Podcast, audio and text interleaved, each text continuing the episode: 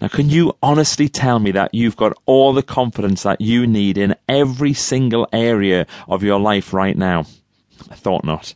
I've been asking that question for over 10 years now to over half a million people, and in that time I've had three people who've put their hands up.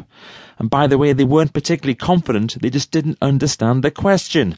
Everybody is looking for more confidence. So what is it that stops us from stepping out of our comfort zone? Well, I think it's fear. It's fear of failure. It's fear of rejection. It's fear of what people might think or what they might say. Sometimes it's fear of success. But when you think about fear, you can think of it also as an acronym. An acronym for false evidence appearing real.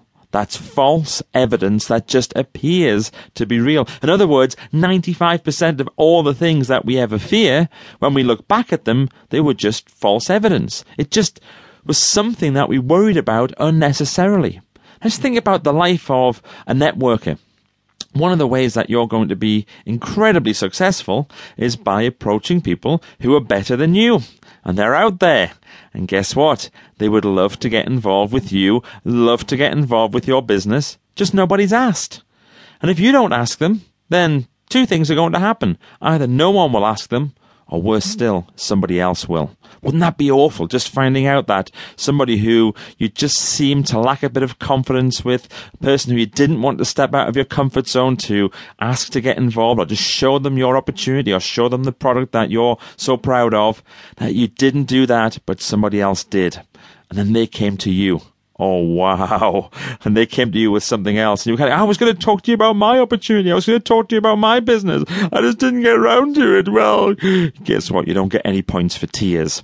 If you want to get out of your comfort zone, then you need some tools and techniques to help you to do that. And I think you can do it by remembering just three simple things. Pace, team, and fun.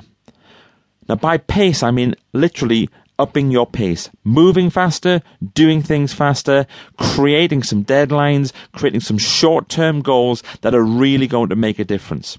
See, if you're thinking, well, you know what I'm going to do? I'm going to, um, I'm going to call some people and I'm going to see if I can set up an opportunity to let them know a little bit more about um, this uh, business that I'm involved with. So what I'll do is I'll, I'll, write my list and then this weekend, yeah, this weekend coming, and then I'm going to really get started.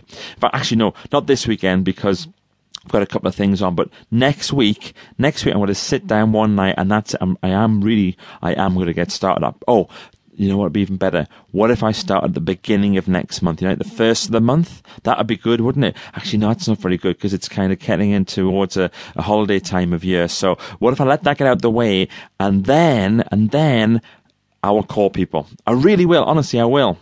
You know what happens? You just eventually put things off so much you don't create any momentum.